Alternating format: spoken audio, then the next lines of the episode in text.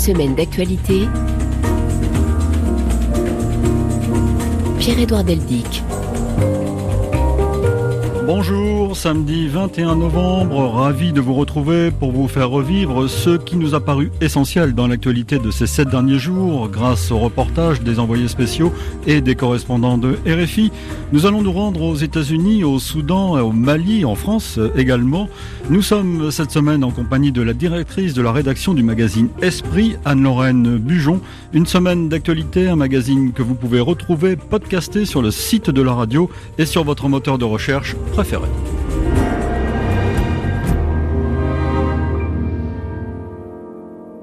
Et commençons de suite notre voyage avant d'écouter Anne-Lorraine Bujon. Partons pour la Thaïlande avec la reprise des manifestations pour une réforme de la monarchie alors que le roi est contesté. Reportage à Bangkok mardi de Carole Izou. L'air était irrespirable ce soir aux abords du Parlement thaïlandais. Des centaines de grenades lacrymogènes ont été lancées contre les manifestants qui se protégeaient avec les moyens du bord. Lunettes de natation, eau mélangée à du dentifrice versée sur les yeux pour atténuer les effets des gaz. Les petits groupes se sont relayés pendant des heures sur la ligne de front. Plusieurs ambulances ont emmené les blessés vers les hôpitaux les plus proches sous les applaudissements de la foule. Mi-Han est élève infirmier. Il est venu aider aux premiers soins à l'arrière de la manifestation. Maintenant, la balle est dans le camp du gouvernement. Il y a des centaines de parlementaires. Qu'ils fassent leur travail. Nous, si on obtient la démission de l'actuel gouvernement, de nouvelles élections, on est prêt à tout arrêter. Mais on dirait que tout ce qu'ils savent faire, c'est de répondre par de la violence et encore de la violence. Les affrontements avaient commencé dans l'après-midi avec des groupes de chemises jaunes, des ultra-royalistes qui s'opposent à une modification de la Constitution qui réduirait les pouvoirs du roi. C'est l'une des revendications phares du mouvement étudiant. Ces scènes de guérilla urbaine entre les royalistes et les partisans d'une réforme rappellent les scènes qui avaient précédé le dernier coup d'État en 2014. Et d'autres manifestations ont eu lieu cette semaine dans la capitale thaïlandaise.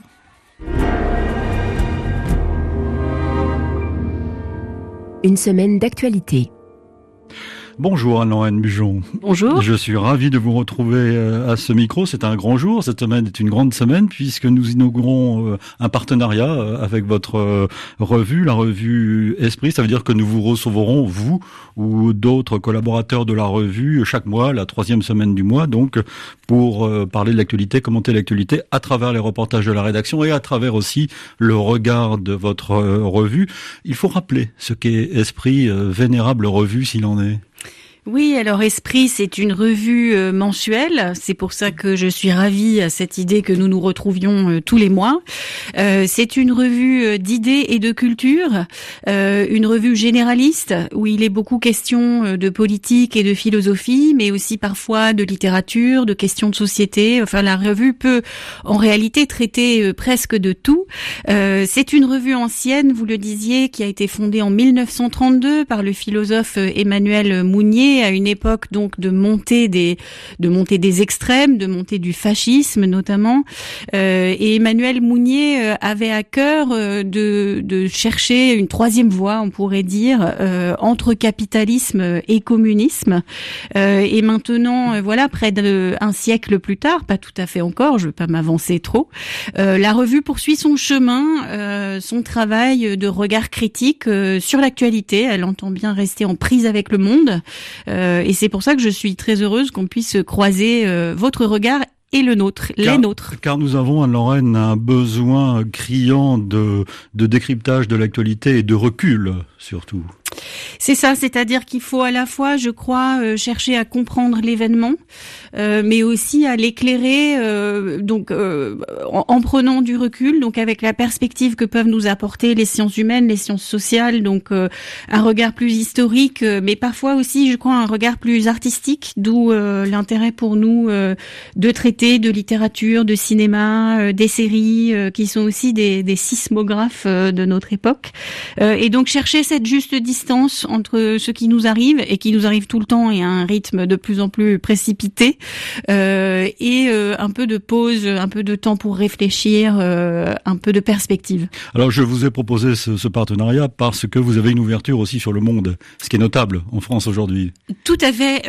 La, la, revue a longtemps été sous-titrée Revue internationale mmh. à ses débuts, et c'est une chose qui nous tient à cœur. Et aujourd'hui, c'est comprendre le monde qui vient. Comprendre le monde qui vient, et donc aux quatre coins du monde. Alors, euh, on ne parle plus tout à fait euh, autant français que autrefois à travers le monde, mais il reste quand même un très grand nombre d'endroits où il y a un intérêt pour cette pensée euh, francophone.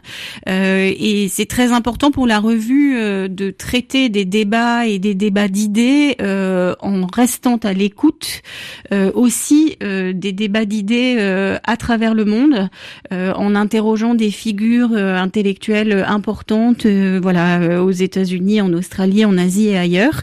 Euh, c'est un effort euh, constant euh, d'essayer de rester branché sur ces, ces débats ailleurs, mais auxquels nous tenons beaucoup. revue papier et revue numérique avec un site, il faut préciser. Aujourd'hui, c'est incontournable. Oui, la revue paraît tous les mois et tous les mois, nous republions les articles de la revue imprimés sur le site. Il y a aussi un certain nombre de contenus que nous produisons exclusivement pour le site. et puis nous avons fait quelques incursions dans le domaine euh, de la vidéo et de l'audio. Donc il nous arrive d'organiser des rencontres, des séminaires, des conférences euh, que nous filmons et que nous donnons à voir euh, aussi sur notre site, donc esprit.presse.fr. Alors Anne-Lorraine Bujon, il y a quelques mois, nous avions parlé ensemble de l'Afrique, puisque vous consacriez un, un dossier à, à, à l'Afrique. Aujourd'hui, dans le numéro de novembre, vous vous intéressez à ce que vous appelez les jeunesses antiracistes.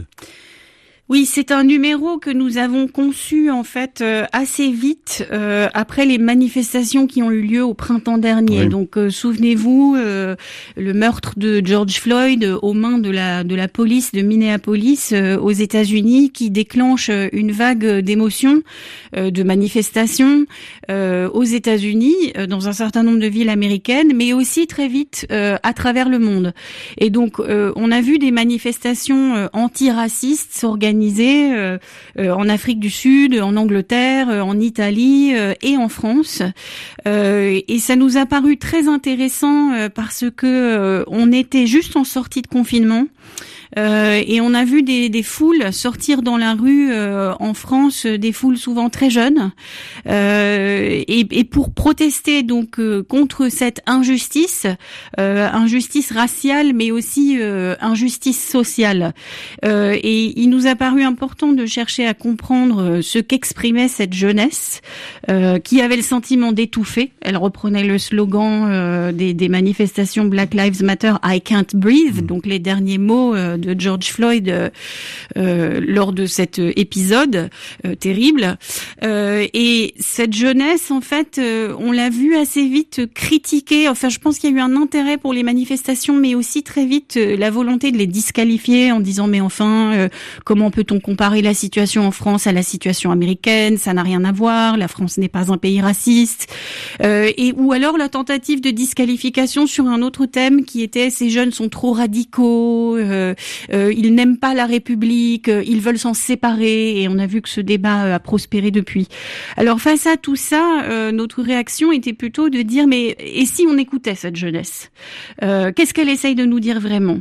Et de comprendre pourquoi la cause du racisme, comme des causes qui peuvent sembler très différentes, la, la cause des femmes, de l'égalité homme-femme, ou encore la, la, lutte contre le climat, ces trois causes-là semblent devenir des causes irréductiblement justes pour une partie de la jeunesse qui est prête à sortir dans la rue euh, pour se battre sur ces sujets-là, enfin se battre euh, symboliquement bien sûr, pour se battre pour plus de justice, plus d'égalité, ou pour se battre pour que les gouvernements euh, prennent au sérieux la lutte contre le réchauffement climatique.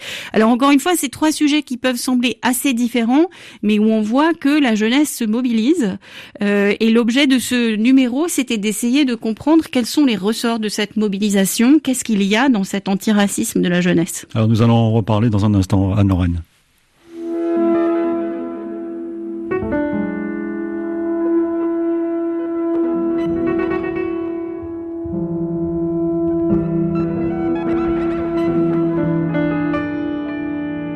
7 jours dans le monde.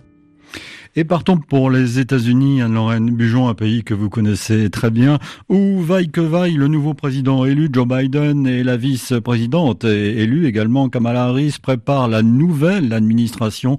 Correspondance mardi d'Éric de Salve.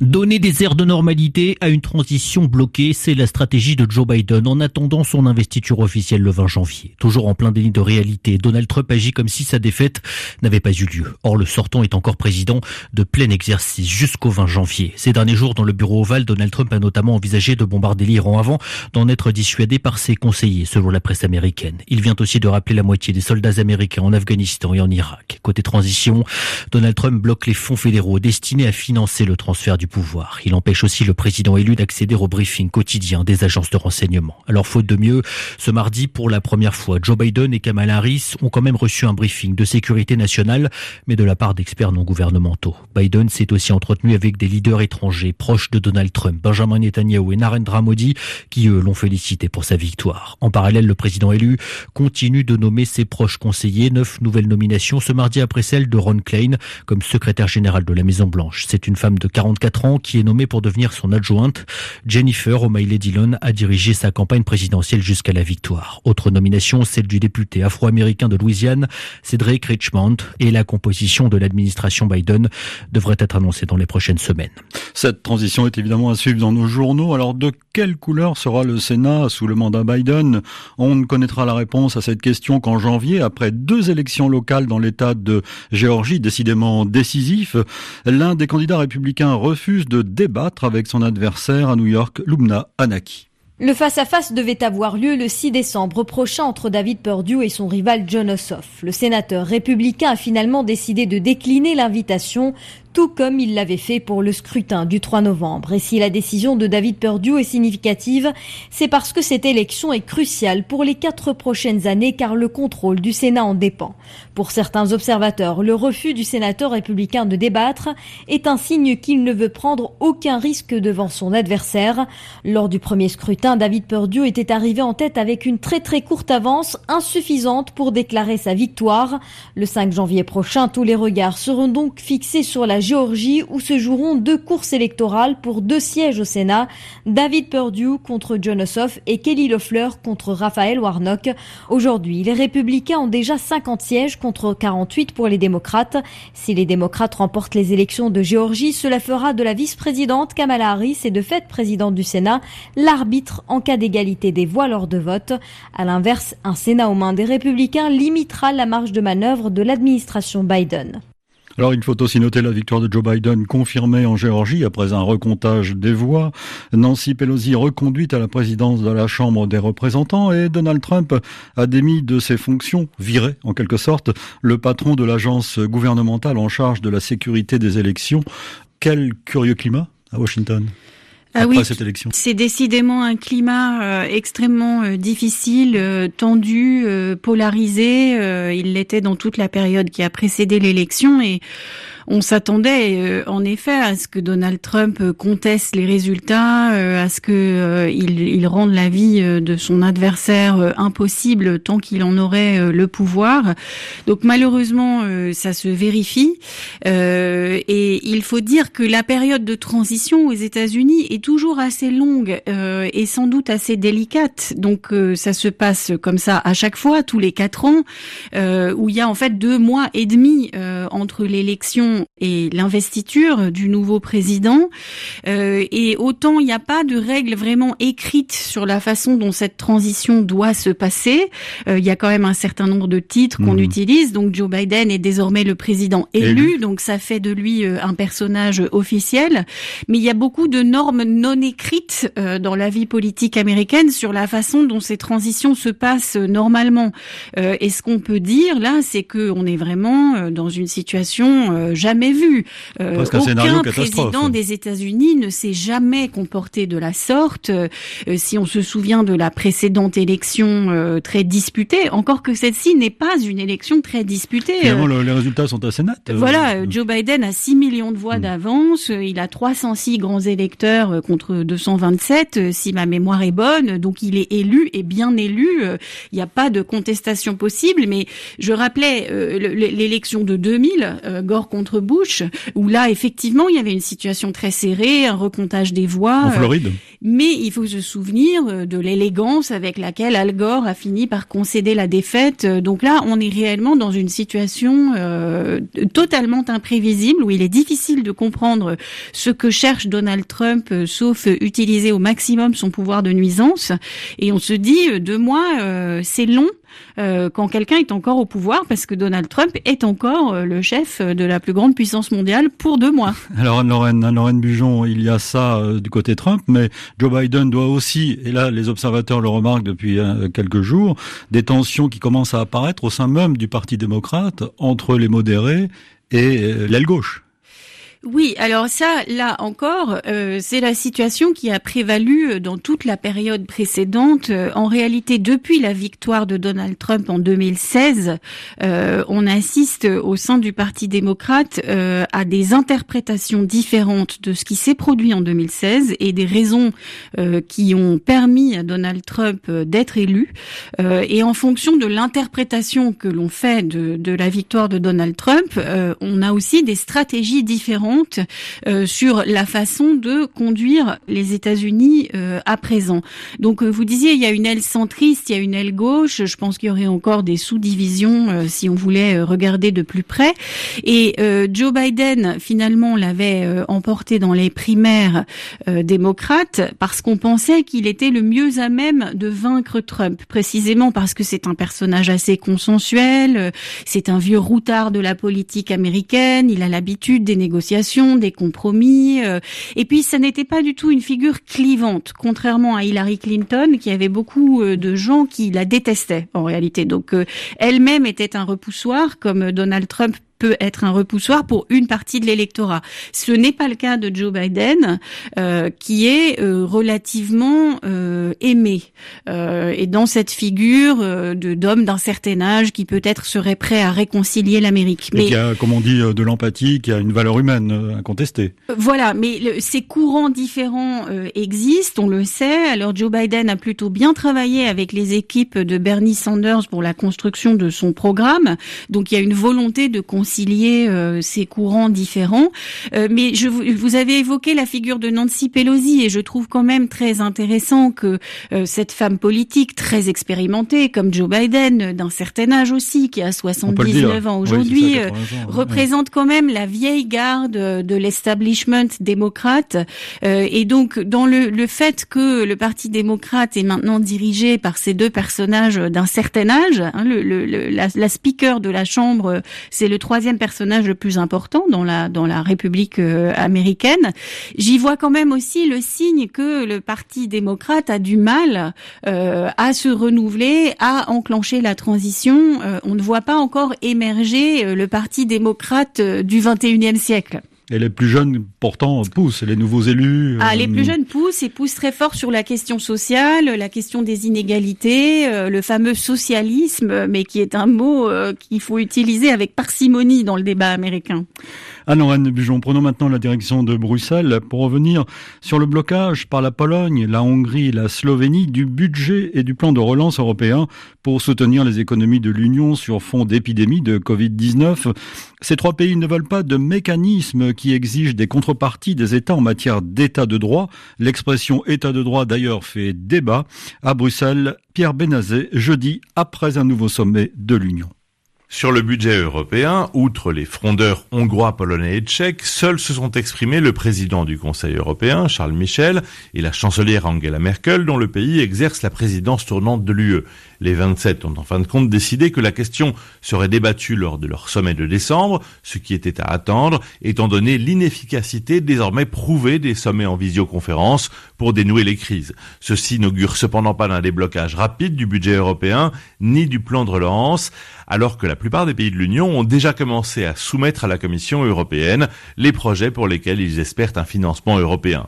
Les deux scénarios de sortie de crise sont d'abord l'apport de garanties, par exemple sur la possibilité de recours en justice contre une éventuelle suspension des fonds européens. Certains, comme la France ou les Pays-Bas, imaginent ensuite l'éventualité de concocter un plan de relance réduit à un groupe de pays volontaires, mais ceci demanderait de nouvelles négociations et ne résoudrait pas la question du budget de l'UE pour laquelle l'unanimité l'unanimité des 27 est requise. À suivre également dans nos rendez-vous d'information. Quand le président français s'en prend aux médias américains et anglais, notamment, qui selon lui ne comprennent pas le modèle français en matière de laïcité, Anthony Latier.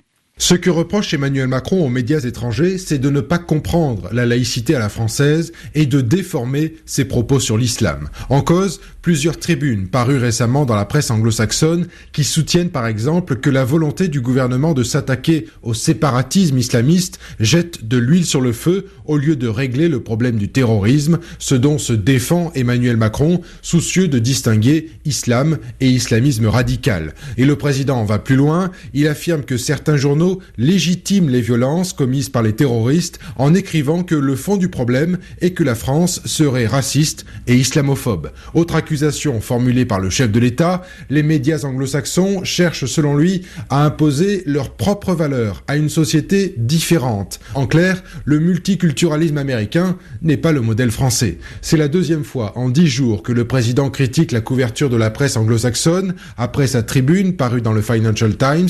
Emmanuel Macron est-il en train de suivre la même voie que Donald Trump, coutumier du fait Lui, en tout cas, assure que non. Nous sommes toujours en compagnie d'Anne-Lorraine Bujon, la directrice de la rédaction de la revue Esprit, avec laquelle nous sommes partenaires désormais. Revue qui, dans son numéro de novembre, titre sur les jeunesses antiracistes. Alors là, nous sommes au cœur de votre sujet, en quelque sorte aussi, euh, Anne-Lorraine. Il y a un papier de Jean-Louis Schlegel intitulé Les cinq piliers de la laïcité qui, qui rappelle en fait les, les fondements précisément de cette laïcité française, qui fait qu'on est un peu isolé aujourd'hui dans le monde semble-t-il. Euh, oui, tout à fait. Alors, euh, Jean-Louis Schlegel euh, a écrit ce, cet article d'éclairage sur la laïcité juste après le discours d'Emmanuel Macron sur le séparatisme, le discours qu'il a prononcé au Muro. Et, et c'est en effet le même discours qui a donné lieu à des interprétations dans différents pays du monde très critiques de la position de la France, position visant à dire que en réalité la France serait euh, euh, contre la religion, euh, qu'elle opprimerait les croyants et que ce discours contre le séparatisme cacherait en fait une politique de, de, stigmatisation permanente des musulmans en France. Alors je crois que la laïcité française est difficile à comprendre à travers le monde. On a vu d'ailleurs deux types de réactions, des réactions plutôt dans le monde musulman et notamment très poussées par le président Erdogan avec une bonne dose de manipulation mhm. de ce côté-là. Euh, et puis ces réactions donc d'incompréhension euh, dans euh, le monde anglo-saxon. Et notamment aux États-Unis. Hein. Et notamment aux États-Unis. Alors il faut rappeler que les incompréhensions franco-américaines sur ce sujet de la laïcité, c'est permanent, ça remonte très loin. notre laïcité est incompréhensible par les Américains et c'est d'autant plus intéressant et paradoxal que en réalité sur le plan juridique, euh, les régimes des deux pays sont assez proches, c'est-à-dire que la séparation entre l'Église et l'État, euh, elle existe aux États-Unis aussi, euh, elle est même plus stricte que chez nous. C'est-à-dire que, par exemple, vous ne trouverez pas un dollar d'argent fédéral qui aille à une école confessionnelle euh, aux États-Unis. Donc, euh, le, le, régime qui protège la liberté de croire ou de ne pas croire et qui interdit de favoriser une religion plutôt qu'une autre, il existe aussi aux États-Unis. Mais en revanche, il y a beaucoup de religiosité dans l'espace public. Elle est partout, la religion aux États-Unis. Elle est partout. Et curieusement, euh, le, le fait que quelqu'un puisse exprimer ses convictions personnelles est presque vécu comme une garantie du plus religieux.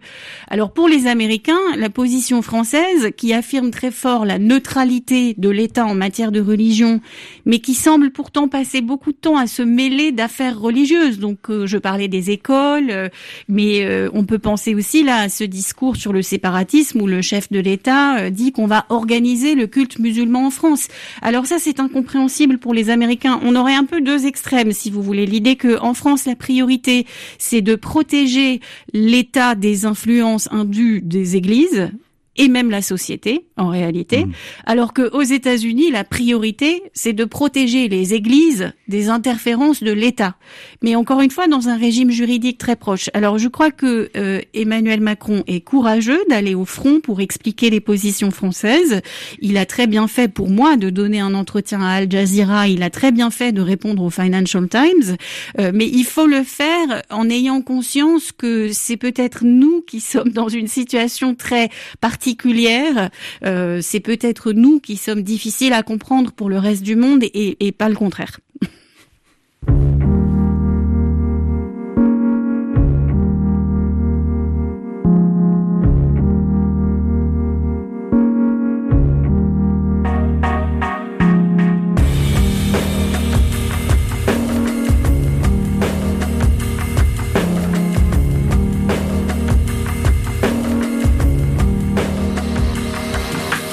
Une semaine d'actualité. Alors revenons avec vous Anne-Lorraine maintenant sur quelques grands titres de l'actualité euh, française cette semaine avec l'examen de la loi dite de sécurité globale, son article 24 qui interdisait la diffusion d'images de policiers lors de manifestations sauf flouté a provoqué un débat sur la liberté de la presse, la liberté d'informer. La contestation a été tellement forte que le gouvernement a reculé euh, jeudi. Julien Chavannes. Jean Castex a sifflé la fin de la récréation. Le Premier ministre a demandé à Gérald Darmanin de revoir sa copie sur l'article 24, un texte trop clivant, résume Matignon. Résultat, Gérald Darmanin a cédé. Il a proposé ce jeudi soir un amendement garantissant la liberté de la presse.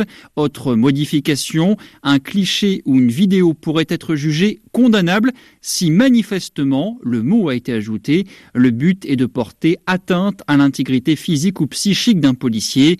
La pression sur le ministre de l'Intérieur était montée d'un cran cette semaine. Une manifestation à l'appel de journalistes mardi a dégénéré en affrontement avec la police.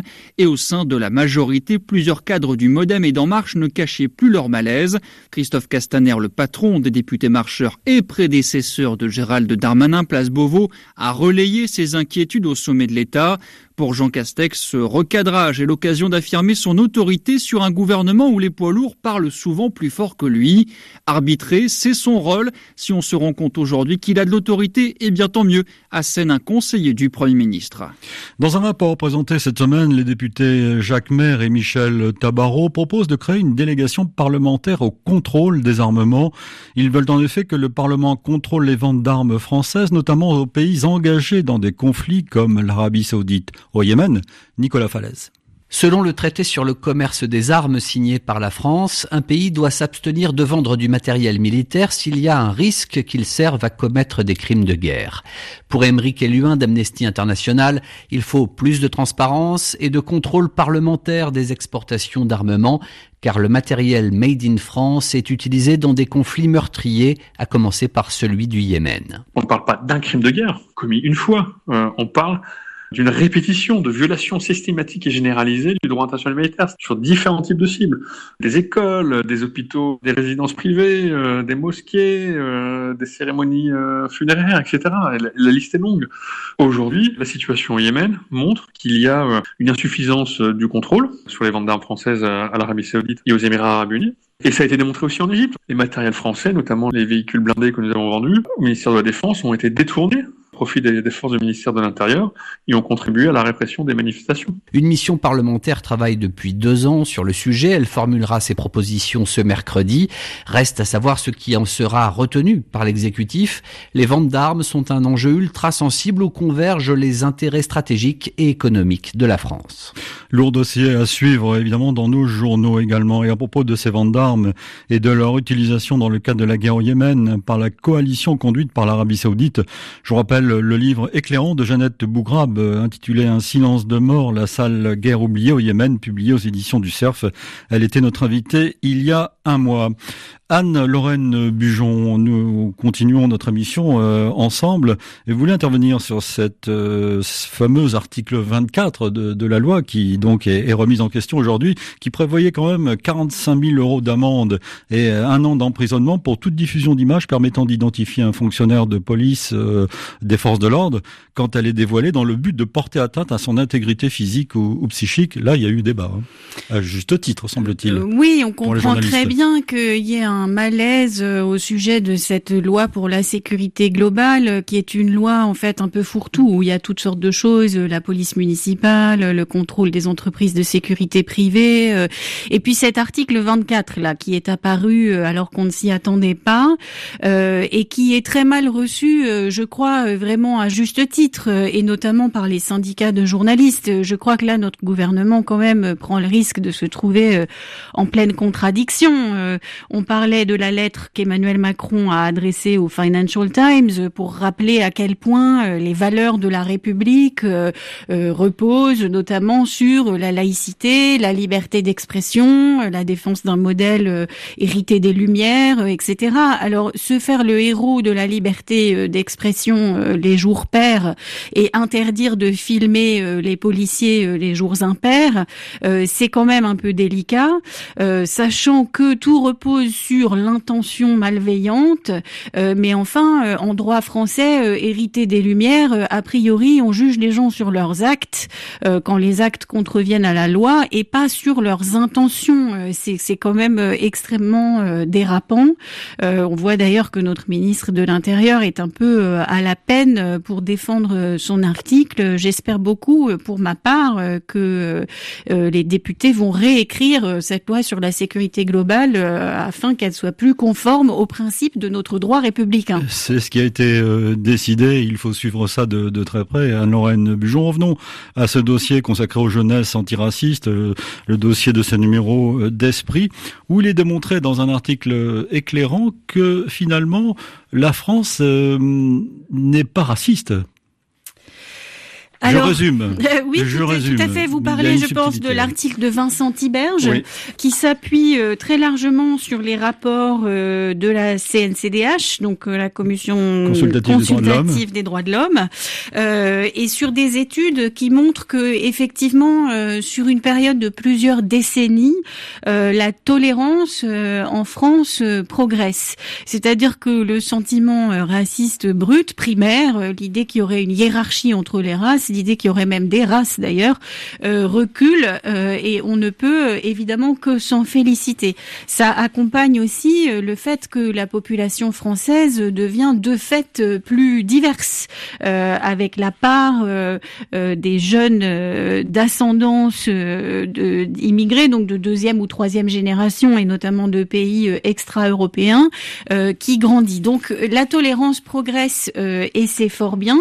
Vincent Tiberge montre néanmoins euh, euh, qu'il y a une inquiétude en ce qui concerne euh, l'antisémitisme. Voilà, il y a une vraie inquiétude sur la persistance des préjugés antisémites. Et Vincent Tiberge montre bien qu'il s'agit de persistance, c'est-à-dire qu'on s'inquiète souvent d'un antisémitisme culturel, notamment dans les familles maghrébines, et il dit que les sondages montrent que ça existe, mais que ce qui existe beaucoup aussi, c'est le le vieil antisémitisme français euh, qui a la peau dure euh, et qui ne veut pas céder. Il montre aussi qu'il y a une partie de la jeunesse euh, qui vote volontiers pour le Rassemblement national et que ce vote d'adhésion au Rassemblement national repose apparemment plutôt sur un conservatisme des valeurs, un conservatisme sociétal, la défense d'un héritage que l'on percevrait comme étant mis en cause, notamment par l'immigration. Donc la, fameuse insécurité culturelle. Donc il dit oui, il y a des jeunesses antiracistes, ça va bien dans le sens de notre numéro. Il existe aussi une jeunesse euh, tentée par les extrêmes, donc euh, il faut rester vigilant. Ah, justement, Anne-Lorraine, dans un autre article, Erwan Ruti, lui, explique enfin, l'histoire, l'historique de, de, ces mouvements antiracistes et son, son article, son papier s'intitule La France a changé avec eux et il nous éclaire sur l'évolution euh, des mouvements de défense France contre le racisme, de la marche pour l'égalité aux indigènes de la République. Il y a une frange, il y a toute une un dégradé en fait de, de tout à fait, mouvement. tout à fait. Alors Erwan Ruti écrit souvent pour nous sur la question des banlieues, des quartiers prioritaires de la ville. il nous avait notamment écrit un article très éclairant où il s'interrogeait pour savoir pourquoi finalement la révolte sociale euh, de certaines banlieues n'avait pas rejoint la révolte des gilets jaunes. Euh, et ici, donc, il nous a fait ce, ce, cette traversée euh, historique sur l'évolution des mouvements antiracistes, très inspiré d'un livre qu'il vient d'écrire sur une histoire des banlieues. donc, où il explique l'évolution, notamment l'évolution culturelle des banlieues françaises depuis les années 80 précisément. Alors, Erwan Ruti dit qu'effectivement, dans les années 80, l'antiracisme était une cause assez largement consensuelle, euh, euh, très euh, très axée sur un discours de défense universaliste de tous les droits, et, il évoque pas mal, notamment le mouvement SOS Racisme, mhm. et aussi la façon dont celui-ci avait fait alliance politiquement avec le Parti socialiste. Et ce qu'il explique, c'est que au fil du temps, ces mouvements antiracistes ont changé, mais également parce que la France a changé. Donc peut-être deux évolutions euh, principales, euh, sans, entrer trop trop dans les détails. D'abord, malheureusement, euh, la question sociale devient de plus en plus prégnante, c'est-à-dire mmh. que la situation objective dans ces quartiers relégués s'est dégradée. donc la précarité, le sentiment qu'il y a rupture d'égalité républicaine, qu'il y a des populations laissées pour compte, ça s'est aggravé.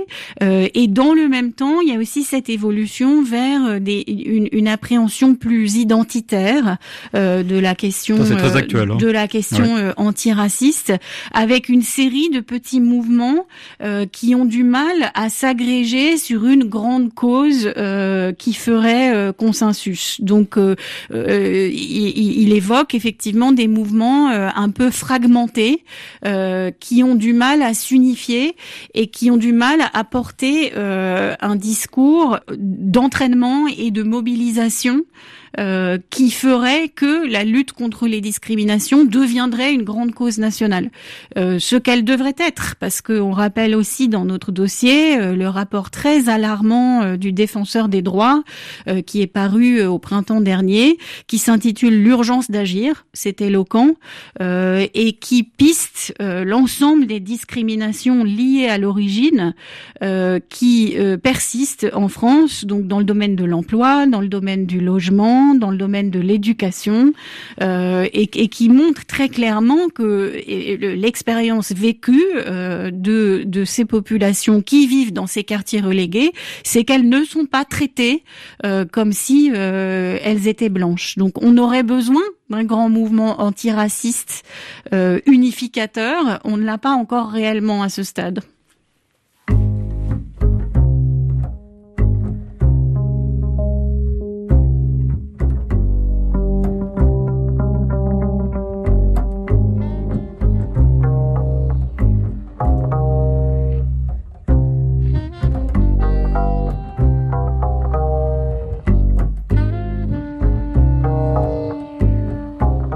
Écrire par courriel semaine.actu.rfi.fr.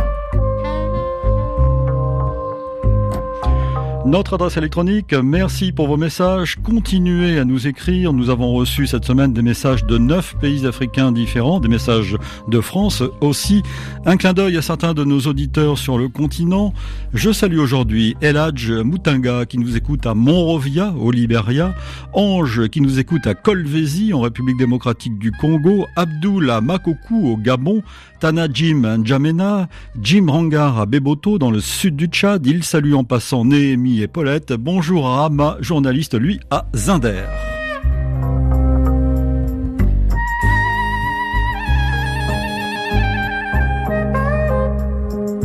Bonjour également à Soulé Dawake à Niamey, Delima à Conakry, Bourama à Bamako, Marius à Lomé qui salue sa famille dans le nord du pays, Ismail à Agbelouv au Togo également, enfin salut à Soriba, Laïtouré et Ahmed Yaya à Dakar.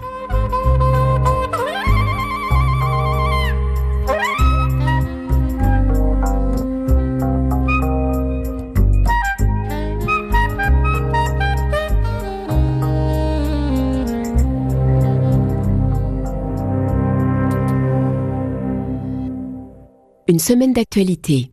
Et partons pour l'Afrique. Lorraine Bujon, la guerre au Tigré en Éthiopie d'abord. L'armée fédérale a annoncé avoir lancé une offensive sur Mekele ces derniers jours, bastion tigréen. Fuyant cette guerre fratricide, de plus en plus d'Éthiopiens se réfugient au Soudan voisin. En moins d'une semaine, quelques 28 000 réfugiés sont arrivés au Soudan selon le HCR. Pour le moment, ils s'entassent à quelques kilomètres de la frontière dans le village d'El Hachaga. L'écrasante majorité des déplacés sont tigréens, mais on y trouve aussi quelques amaras. Reportage de notre envoyé spécial Elliot Brachet. Barbe grise et foulard noué sur la tête, un homme nous fait signe de franchir le pas de sa porte. Il veut rester discret. Avec sa famille, il s'est installé un peu à l'écart. Si comme beaucoup d'autres réfugiés, il vient de Meikadra, lui n'est pas tigréen, il est amara. Si j'ai fui mon village, c'est parce que le Front de libération du peuple du Tigré et leurs dirigeants nous ont forcés à partir. Beaucoup d'amaras ont été tués par ce parti et ses élites. On n'a aucune envie de vivre dans ce camp entouré de Tigréens. On a peur maintenant. On aimerait retourner dans notre pays. Il est difficile d'y voir clair sur ce qu'il s'est exactement passé à Meikadra. Mais parmi les réfugiés, Amara ou Tigréens, tous racontent avoir traversé le même genre d'atrocité. Je m'appelle Masricha, je suis Amara et je viens de Maïkadra. J'ai fui des affrontements dans la localité. Il est difficile de dire qui attaquait qui. C'était des gangs armés de machettes ou de bâtons. Tout le monde a été massacré, autant les Amaras que les Tigréens. Je ne comprends pas pourquoi ce conflit a commencé. Sous la supervision d'un soldat soudanais, faucilles, ciseaux ou barres de fer sont confisqués à l'entrée du camp pour éviter tout affrontement. Les autorités craignent que la guerre fratricide dans le Tigré dégénère sur le territoire soudanais. Notez aussi dans l'actualité africaine que des dizaines de personnes ont été tuées depuis mercredi en Ouganda au cours d'opérations menées par la police et l'armée contre des manifestants protestant contre l'arrestation de Bobby Wine, un chanteur très populaire dans le pays et candidat à l'élection présidentielle du 14 janvier prochain. Il a finalement été inculpé et libéré sous caution. Restons au Soudan où la Russie va construire une base militaire à Port-Soudan, exactement une première en Afrique pour Moscou. Correspondance régionale de Sébastien Nemeth. La future base pourra accueillir jusqu'à 300 personnes, civils et militaires, et quatre navires de guerre, notamment à propulsion nucléaire. D'après le projet, la Russie aura le droit de transporter, via les ports et aéroports soudanais, des armes, munitions et équipements destinés au fonctionnement de sa base. Ce site sera le premier du genre pour Moscou en Afrique et le second dans le monde après celui de Tartus en Syrie. La Russie a une longue coopération militaire avec le Soudan. L'URSS avait notamment livré des armes pendant les deux guerres civiles soudanaises. Les échanges s'étaient réduits après la chute de l'Union soviétique, mais l'empreinte de Moscou dans le pays n'a jamais disparu. Sous Omar el-Béchir, la Russie a été accusée de violer l'embargo sur les armes. L'idée de cette base aurait d'ailleurs été soulevée par le dictateur déchu lors d'un voyage en Russie fin 2017. Moscou avait d'abord décliné, préférant resserrer les liens commerciaux. S'en est suivi l'apparition de sociétés militaires privées russes qui auraient entraîné les troupes soudanaises, voire pris part à la répression de la révolution fin 2018.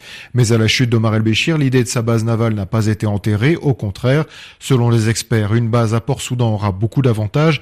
Les marins des flottes du Nord n'auront plus à subir des transitions épuisantes afin de passer plusieurs mois dans l'océan Indien. La position du Soudan est également stratégique sur la mer Rouge face au golfe d'Aden, au carrefour des échanges maritimes entre l'Europe et l'Asie. Lorraine Bujon, terminons ce voyage africain pour cette semaine au Mali qui a rendu hommage mardi à son ancien président décédé la semaine dernière, Amadou Toumani Touré, dont le nom est associé à la transition vers la démocratie. Amadou Toumani Touré, décédé à l'âge de 72 ans, a dirigé le Mali dont il a été le président de 2002 à 2012. Reportage de Serge Daniel. Nous vous prions de bien vouloir vous lever. Les obsèques nationales commencent dans le camp du génie militaire de Bamako. Parmi la foule nombreuse, le président de transition, Ban Dao, ou encore l'ancien président Alpha Omar Konaré. La dépouille du défunt est déposée sur un catafalque en face de la tribune centrale. Tour à tour, plusieurs témoignages officiels pour rappeler les mérites de l'homme. Dans le public également des témoignages. C'était un grand frère, un grand frère, un bon grand frère, un grand malien. Moi, si j'ai souvenir à Gare Amadou, c'est bien fait. C'est bien fait pour les enfants. C'est bien fait pour les personnes âgées. Tu vois, il y a des moments quand moi je viens, s'il n'y a pas de chaise, Amadou souvent il se lève, il dit Basseko, assieds-toi ici. Or moi je, je, je n'ai que son, son simple griot. Vraiment, c'est, Mali a, a, perdu un grand homme. Après l'oraison funèbre, la sonnerie aux morts.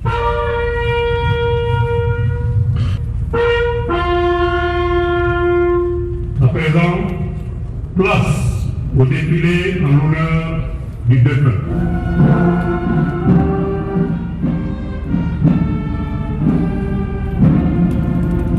Le défunt s'apprête à rejoindre sa dernière demeure, dernière prière. Allahu Akbar.